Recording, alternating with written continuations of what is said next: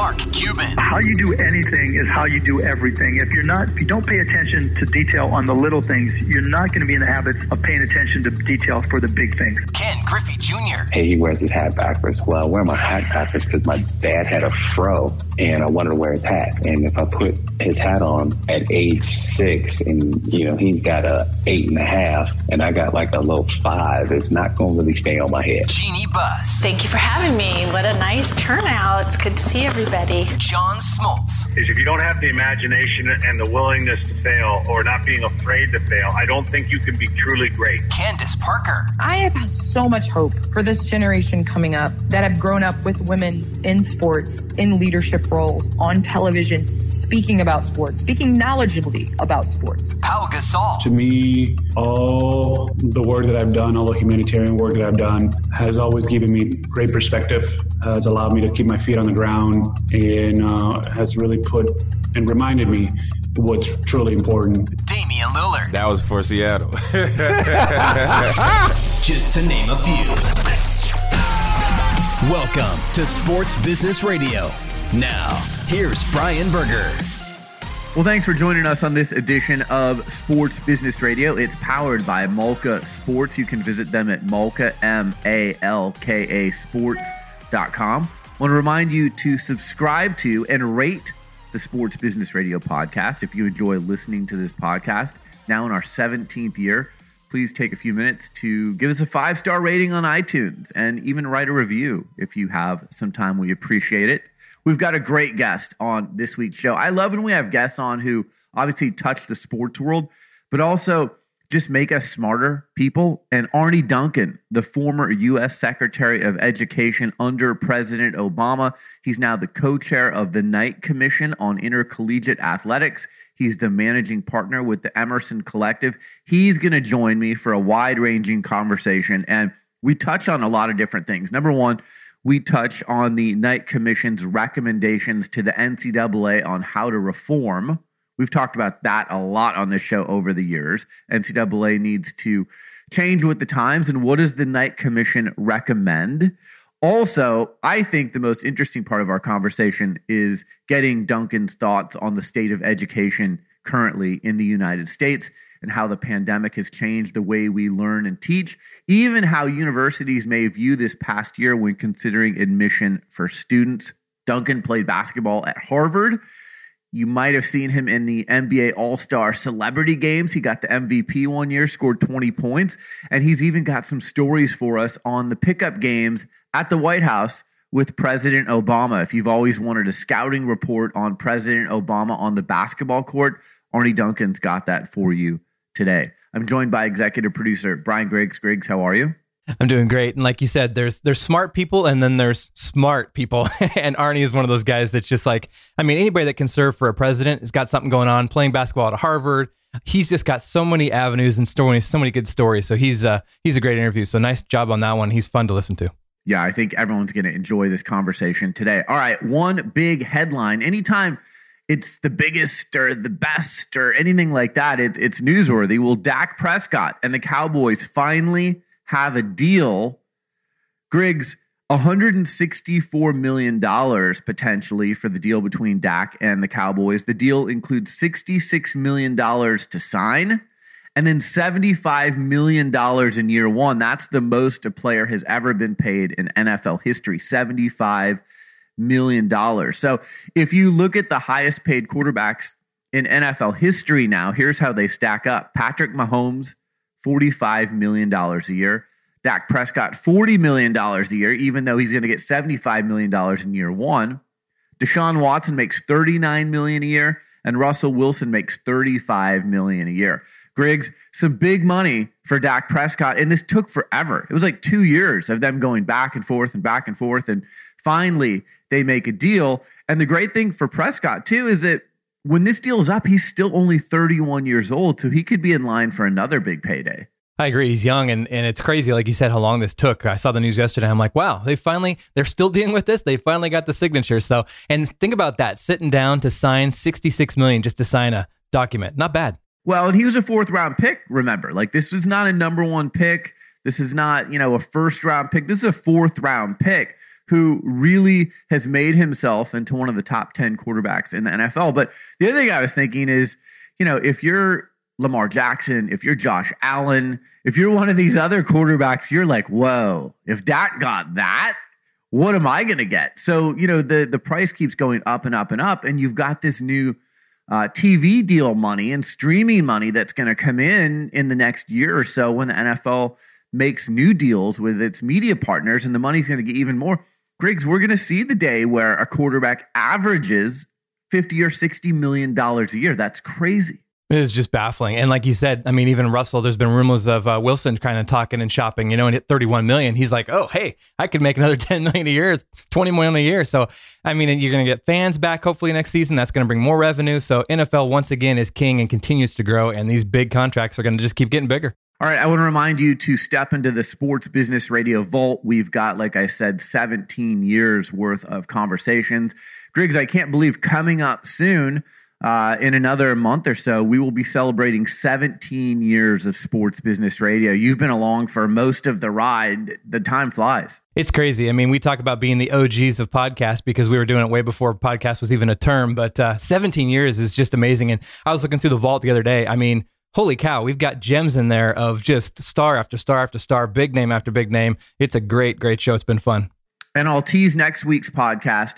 Joanne Scott, our friend from the NCAA, she's the managing director of the NCAA men's basketball championships. They're going to look different this year because of the COVID pandemic. Uh, they're all going to be in Indiana. Every game in Indiana. There's no West region, East region, South, North. It's all in Indiana. She's going to join us and take us behind the scenes into the planning of March Madness for 2021. So that's a conversation that you're going to want to stay tuned for. Yeah, she's always great. And like you said, totally different again this year. Last year we didn't have it, so we're coming off of a year off basically. So um, gonna be interesting to talk to her. And like you said, all in one location uh, changes the whole dynamic and the look of it. So that'll be a fun interview. All right, before we get to the Arne Duncan interview, uh, I'm not going to go too into this, but I am asking our audience for thoughts and prayers. I haven't done that in 17 years, but I've got something very, very big coming up this week personally. So just asking for good vibes from our listeners and our followers on social media. Uh, definitely need that going into uh, later this week. Definitely, and uh, yeah, nothing, nothing more needs to be said. But uh, I know I'm praying and thinking for you, and uh, let's get the listeners behind you and uh, get through this for sure. Thanks, Griggs. All right, Arne Duncan, the former U.S. Secretary of Education under President Obama, the co chair of the Knight Commission on Intercollegiate Athletics. He's coming up next. You're listening to Sports Business Radio. We'll be right back.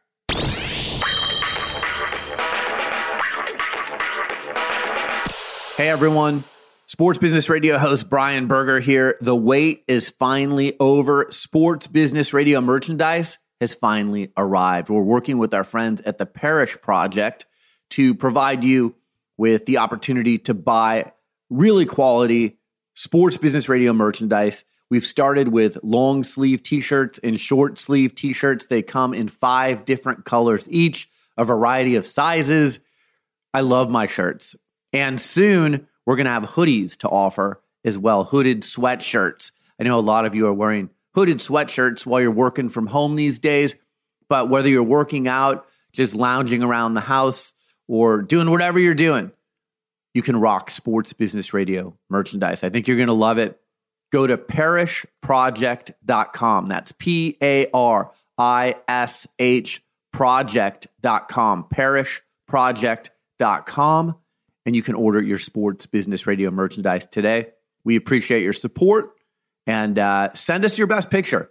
Tweet it to us at SB Radio, or also you can get us on Instagram at Sports Business Radio. We look forward to seeing you rocking that Sports Business Radio merchandise.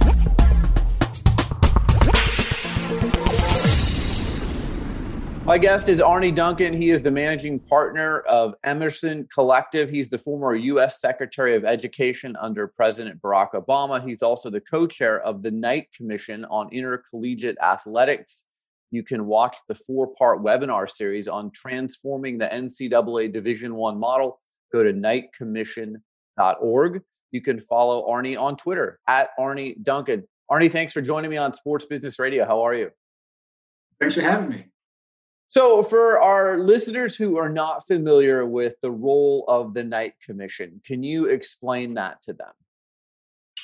Well, the Knight Commission is an independent entity that really seeks to try and you know uh, work with the NCAA, challenge the NCAA depending on the issue, to really make sure that the health and safety and well-being and best interest of, of student athletes is at heart.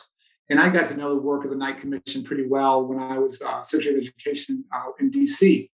And they had been pressing for about a decade to have the NCAA raise the graduation requirement to, uh, for student athletes for the university to be able to participate in March Madness. Um, that seemed like a pretty obvious thing for to, to happen to me. Uh, the NCAA, unfortunately, as you know, sometimes moves at a glacial pace, and it had, hadn't done anything much on it. So I I went and gave a pretty forceful speech to the to the NCAA leadership, and I, I can't say it was, it was wonderfully well received, but really just talked about not just the, the educational, but the moral imperative to make sure that student athletes aren't just you know generating revenue for, for their universities, but are graduating and taking meaningful classes. And subsequent to that, the NCAA actually did raise graduation requirements, which I was uh, thrilled to thrilled to see.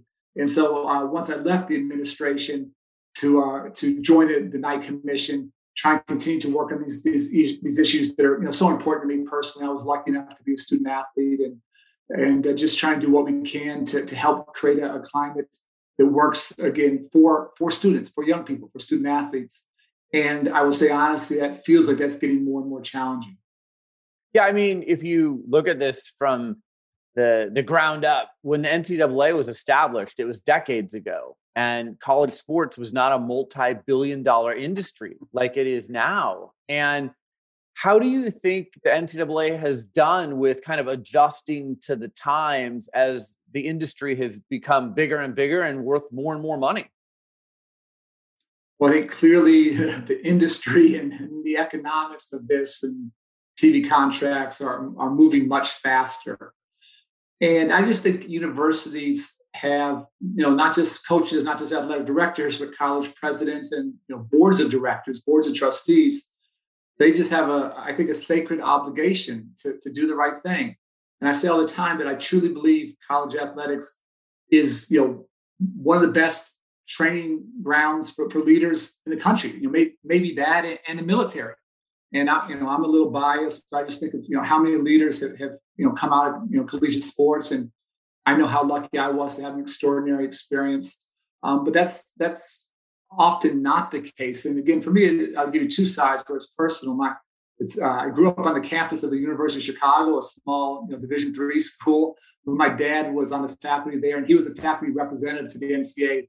I think for like 20 or 25 years, hmm. and just you know understanding that that D3 model where student athlete is always student first and he was passionate about his sports and he he loved you know we went we, i grew up going to those games you know from the time i was a little kid and those those guys are my heroes none of them were going to make a nickel in the pros but they were getting a great education they were going to go on to be leaders in the community and, just sort of being a part of that environment and hearing, hearing his conversations after those meetings was, was really helpful the flip side of that is i grew up playing here in chicago and playing with lots of great players you know many of whom were, were better than i and went on to play you know, big time college basketball. I was not playing big time college basketball in the Ivy League, and uh, one of them actually helped to win a NCAA championship for his universities. But many of them, you know, weren't quite good enough to be in the NBA. Left college, no degree to show for, for what they did. Made a lot of money for their universities, and frankly, came back home to Chicago and had pretty tough lives. And that contrast between the opportunities I had and what they didn't have, and I always worry you know, when that ball stops bouncing for you, uh, what do you have? And when you have a college degree, that opens up a world of opportunity for you. You don't have a college degree, it's a pretty tough, tough road. So this is, uh, you know, been personal for me uh, for for a long, long time, going back to my, my teenage years, quite frankly. No, that is interesting, and it probably makes you the perfect co-chair for the Knight Commission because of the fact that you have the upbringing that you just described, the fact that you were a student athlete at Harvard and played basketball, what co-captain on the team. You know, it's better than just putting someone like myself on the commission who might have an interesting perspective, but I don't have the background that you have, where I was a, student athlete at a, at a you know major university. You know, we have an amazing commission of you know college presidents and former college athletes and you know commissioner the former commissioner of the NFL. It's just a really interesting group of folks, and it, it's a it's a new it's a new sort of role for me. You're used to being in positions of power where you could just sort of get things done. All we have is our, our moral authority. You don't have any real voting power with the NCAA. So you, you work and you you talk and you try and persuade and push. But I, I do think it's important. I, I just I'm always very honest. I, I think right I I got increasingly concerned about a lack of guidance, a lack of moral leadership at the NCAA. For me, the two biggest scandals in, of the past, you know, whatever X number of years, was one the academic scandal at the University of North Carolina, hmm. where those players for a couple decades were taking classes that were not real classes, that were phony classes, and basically you were receiving you know credit and, and devaluing a diploma uh, and putting them in a really tough spot. And the racial dynamics of this really bothered me, but it was obviously primarily black basketball players there. And when that came to light, NCAA investigated. And at the end of the day, was frankly impotent, was unable to do anything there. Nothing, nothing changed. There were no sanctions.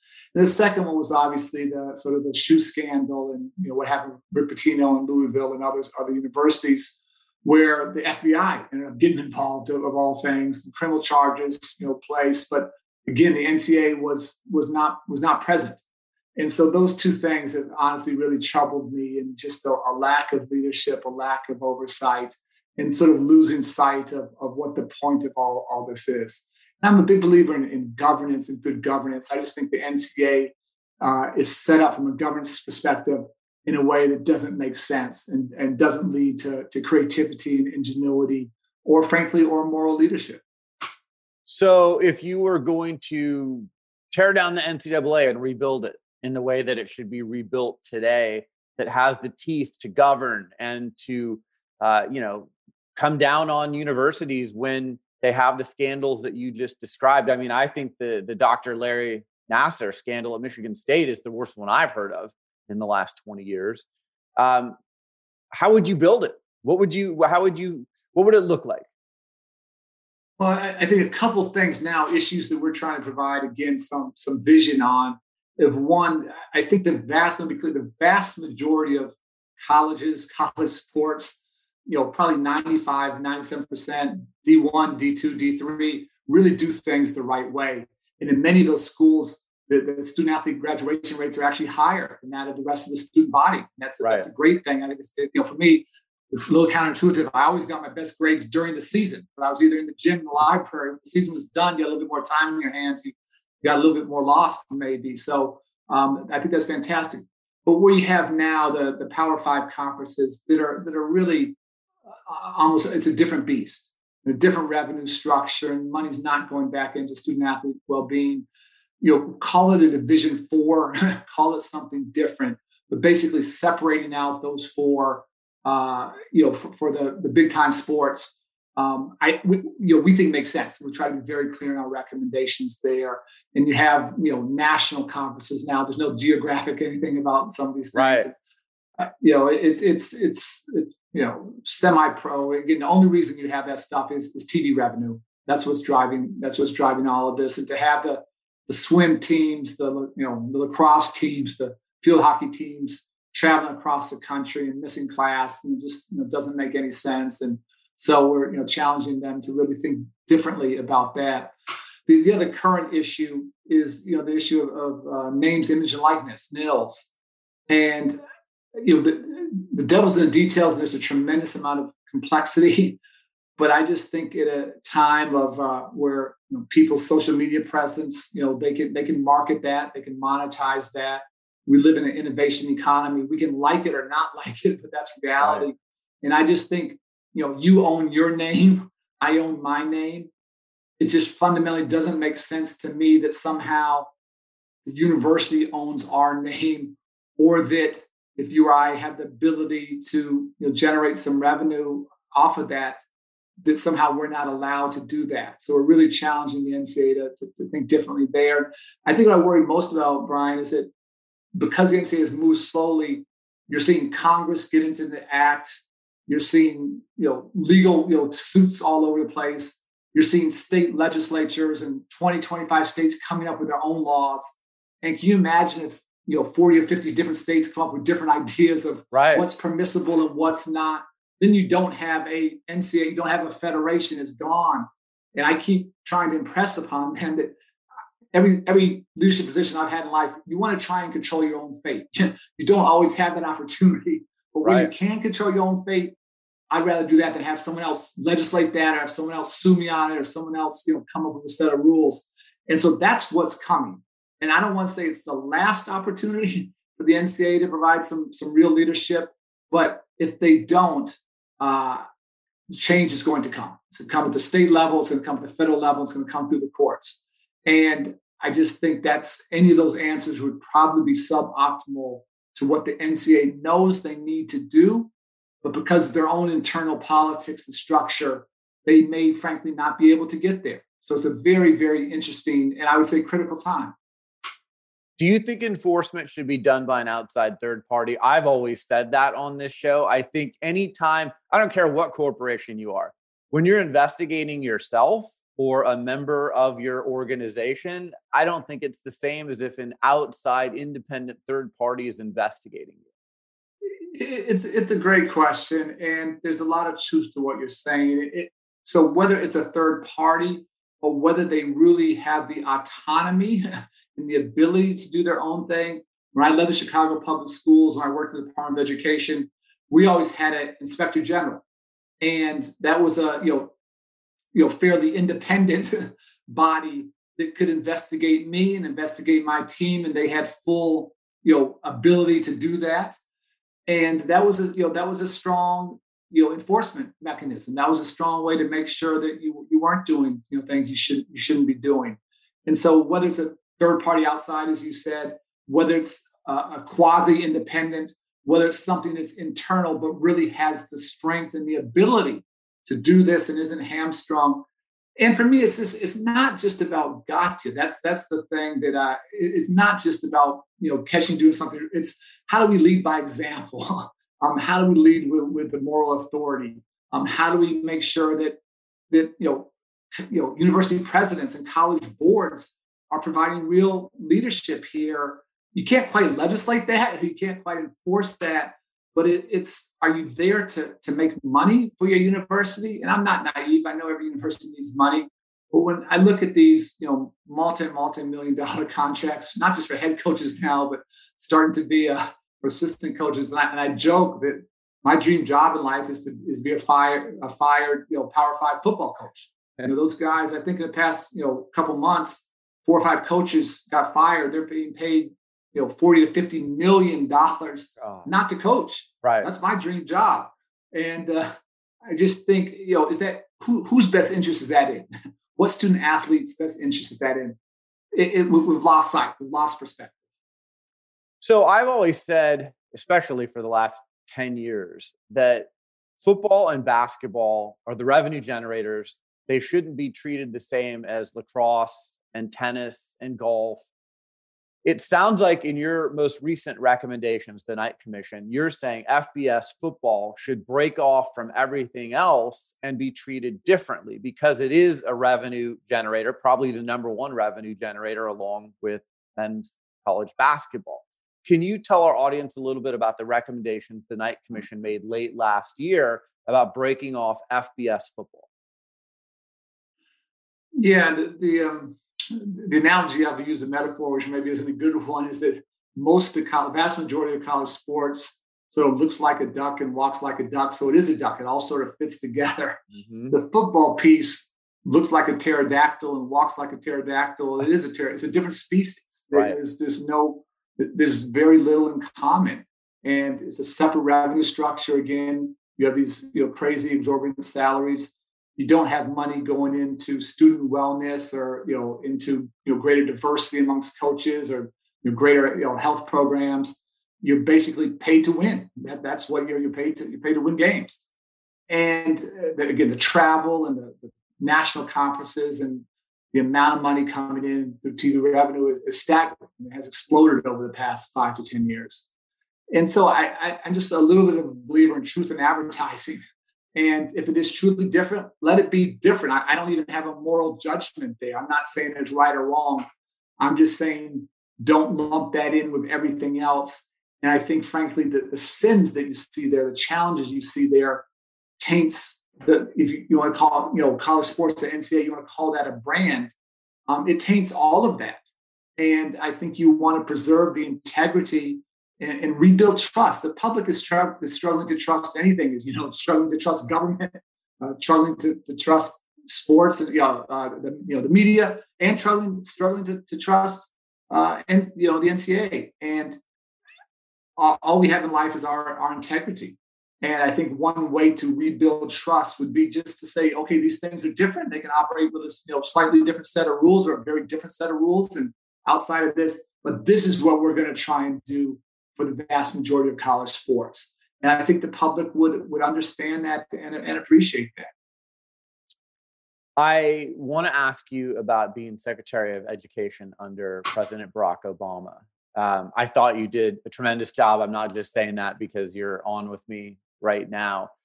I have a high school age daughter. I look at what's happened in the last year with the pandemic, and I'm based in Oregon, and we're still distance learning here. There's no hybrid learning, there's no in person learning. And I'm seeing the mental health crisis that's existing with mm-hmm. young people who are being kept away from friends and teachers and coaches, and they're basically isolated at home. Arne, what do we do coming out of this? Because I'm super concerned as a parent that this is having long term effects on this generation that may be irreversible. It's a great question. And I beyond share that concern. You have a high school daughter, I have a high school son, and a, a, daughter who is in her freshman year in college. And I'll just say a couple things. First, I worry about tens of millions of kids across the country, students who have fallen behind this year. Mm-hmm. You know, six months, nine months, 12 months. And I keep saying I want a national tutoring initiative. We need to have a sprint you know, between March and September to help as many kids catch up as we can. Um, secondly, and this has not received enough attention, this worries me as much as anything, if not more. We have two to three million children, Brian, who haven't been back to school since last March in right. a year. They have not been to virtual school. And we can't have a lost generation. And there's no tech solve to this. You have to go knock on doors. You got to figure out what's going on with kids and their families and, and bring them back in. Um, and then the third piece of this is the one you're talking about is students, you know, just social and emotional health and well-being. And the truth is, no one knows the, the long-term consequences of a year of, of being isolated because this hasn't happened in in 100 years. And all I know is that human beings, particularly kids and teens, are by nature social beings. And depriving them of that chance to spend time with their friends and you know hang out a little bit and just have normal social and emotional development um, there's a real cost there's a real cost to be paid and i'm always again just speak from the heart this the, the pandemic to me was a natural disaster that morphed into a man-made catastrophe and the lack of leadership from the from the previous administration just has had devastating you know, consequences you know 500000 deaths i don't know about you i've lost unfortunately lots of friends and a couple friends I've played basketball with forever. And mm. it's just so uh, it's an unbelievable, an unbelievable thing. I think we're going to come out of this and there's just a set of people that are gone. And that's just reality. You got the long-term health effects. And then you got, you know, every child in the country whose education was, you know, negatively impacted. And so we have to pay attention to this. We can't blow through it. Uh, we have to listen to kids. We have to meet them where they are as we go from you know, all virtual, back to hybrid, back to you know more and more, you know, in a physical school building. Uh, t- you know, we had lots of kids dealing with trauma before the pandemic. Um, then you had the pandemic. Then you had again, unfortunately, millions of families that were living paycheck to paycheck and were doing pretty well, and those paychecks disappeared, and their lives were totally upended. So there's just like multiple layers of, of challenge that our young kids are, our young our young children are dealing with. And it is a tremendous concern. And all I can say is we need to listen, we need to pay attention, we need to support them, we need to be very real. We as adults need to be vulnerable as well. We don't have all the answers. We've had our own struggles. We're all in this together. Uh, but it's um, obviously, I hope we never, ever, ever go through a time like this. But it's not like the light switch is going to go on and everything's back to normal. That's not how this is going to work, either academically or socially or emotionally.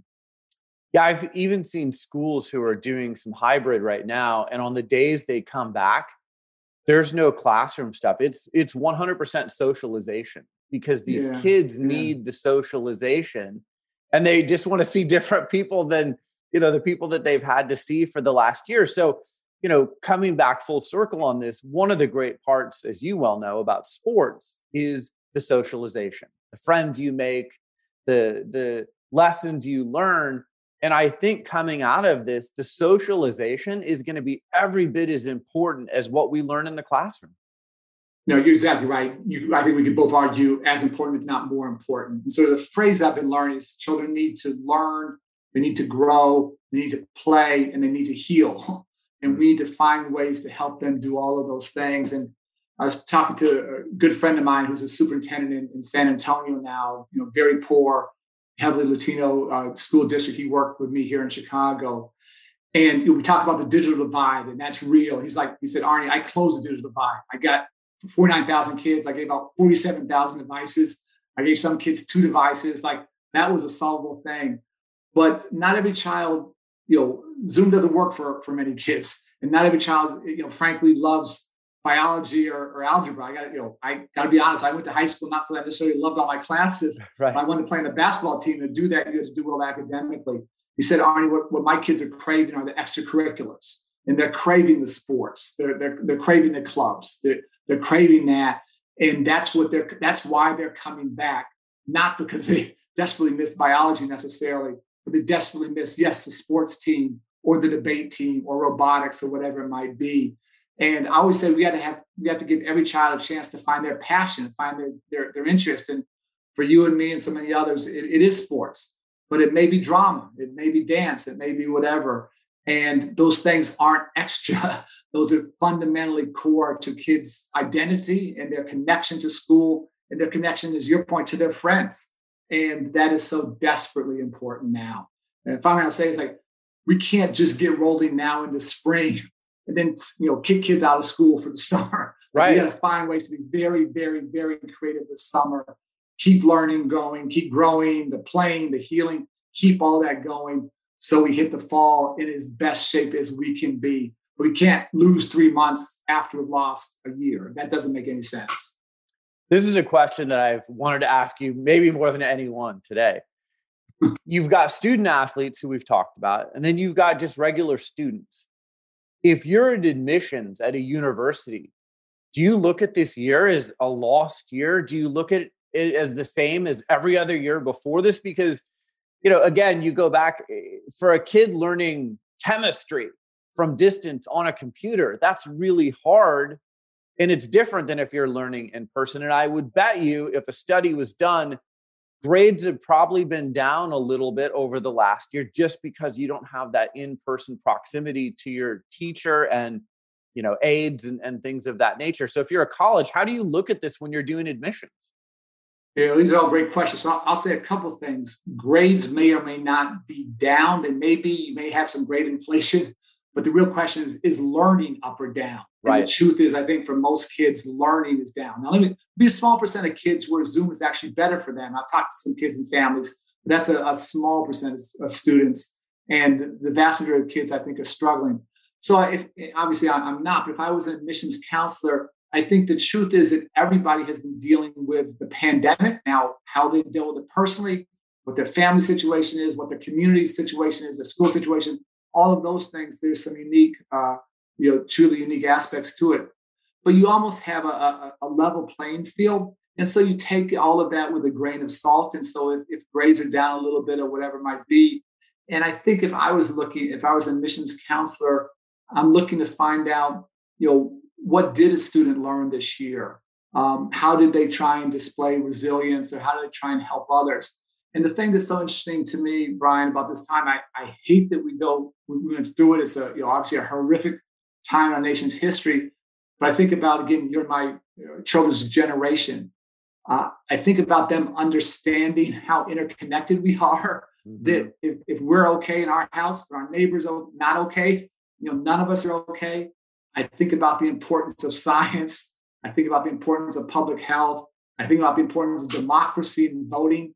And so my hope, and this is, you know, I'm, I tend to be optimistic by nature. My hope is that this next generation for the next 30 or 40 years can lead our country to a very, very different place. And so if I'm an admissions officer, I think I'm trying to look to see what has this child learned? Um, what you know, challenges have they tried to overcome? What have they done to help others?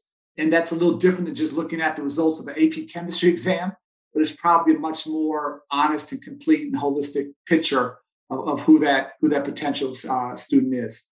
Yeah, that makes sense. Uh, just a few more minutes. I know you're busy. So, as we discussed earlier, you played basketball at Harvard. Uh, one of the first times I, I, kind of really took notice of you was in the NBA All Star Celebrity Game. I think you still have the record, uh, 20 points in a, in a single game. You did great in those games. I am sure that you and President Obama had some pretty good basketball games. I know there was a basketball court at the White House. I need your best President Obama basketball pickup game story. Oh. uh, the, the one you, I'll give a little context. I'll try and think of a specific story. What I will okay. say is that it, it, was interesting. I mean, the amount of stress I was under was, for me, high. Obviously, he was under a level of stress exponentially greater than I was. And it's a weird thing to say, but I almost think the basketball court was the only place where he could just be a regular human being. Sure. Where yeah. he wasn't the president. And I know how much I needed that release and that camaraderie. And I can only imagine how much that meant to him. That people always say, Did you take it easy on him? And you know the game. No, if you take it easy, if you don't play hard, it ruins the game. There's no point. Right. So right. you're playing with them, you're trying to win, you're playing against them, you're trying to you're trying to kill them. Uh, but we had, you know, a lot. We had some amazing for his birthday. He brought in sort of all the NBA legends. You know, Kobe was there. You know, may rest in peace. And you know, Bill Russell was there, and LeBron was there. It was just you know, sort of a, a crazy time to, to spend with those. So we had a group of guys that I would bring in on, on weekends to play real good players from DC, and and uh, that was a that was a ton of fun. It was a ton of fun. Uh, I guess the one tough story was when one of my friends, you may remember this, accidentally hit him with an elbow and busted up his lip. he had to go get stitches. And I think I think after that he played a little bit more golf, a little less hoops with us. So that, that may have been the beginning of the end. But we we had a lot of fun playing together, and it was um I guess speak for myself. I know how much I needed it, and I think how I think I know how much he needed it. I've seen highlights of him hitting the corner three. What's his go-to mm-hmm. move there? Is is he corner three guy? Is he step back guy? Is he cross no, over? No, no, no. He's he, he's he's a slasher. He's a slasher. He's a get to the basket guy. So he's uh, he'll he, want, he wants to get to the rim, and he's we're both lefties. He's a he, he's a hard left guy. See, and that throws you off a little bit. I mean, I play some basketball too, and and when you go against the lefty, it's unnatural. So it's a little bit different guarding the the left hander. I, have always thought it's an advantage. I've always felt really, really lucky to be in and be in that small minority of lefties. last question for you, serious question. I know you had COVID last year, and I know I think some members of your family did. How are you feeling? Yeah, no, you're so nice to ask. We are beyond lucky. We are great. Uh, you know, all three of us at home had it. Me, my wife, and son. And uh, I say all the time, I, I wouldn't wish it on my worst enemy. I've honestly haven't felt that bad, and frankly, that scared, and I, I don't ever remember. Uh, but you know, we never, and we had to be clear. We had what's called a mild case. You know, never went to the hospital, never had huge, you know, breathing challenges or anything like that. And no, we're we're back at it, and I'm you know working out every morning, and, you know, feeling strong and feeling good. And I know every journey is different, and many many journeys and ended much more disastrously, much more catastrophically. So we are beyond lucky but I, uh, like I said, I would not wish it on on my worst enemy. It was. Uh, well, I'm it, glad it, you made it like, through, and I'm glad yeah, you're feeling real, better. Real lucky, real lucky. Yeah. Arne Duncan, the managing partner of Emerson Collective, former U.S. Secretary of Education under President Barack Obama, also the co-chair of the Knight Commission on Intercollegiate Athletics. A reminder: go watch the four-part webinar series on transforming the NCAA Division One model. That's available at Knight Commission org, and you can follow Arne on Twitter. Good follow at Arne Duncan. Arne, thanks so much. I really appreciate you joining me on Sports Business Radio. Thanks for the opportunity. Really enjoyed the conversation. Take care now. You too. You're listening to Sports Business Radio. We'll be right back.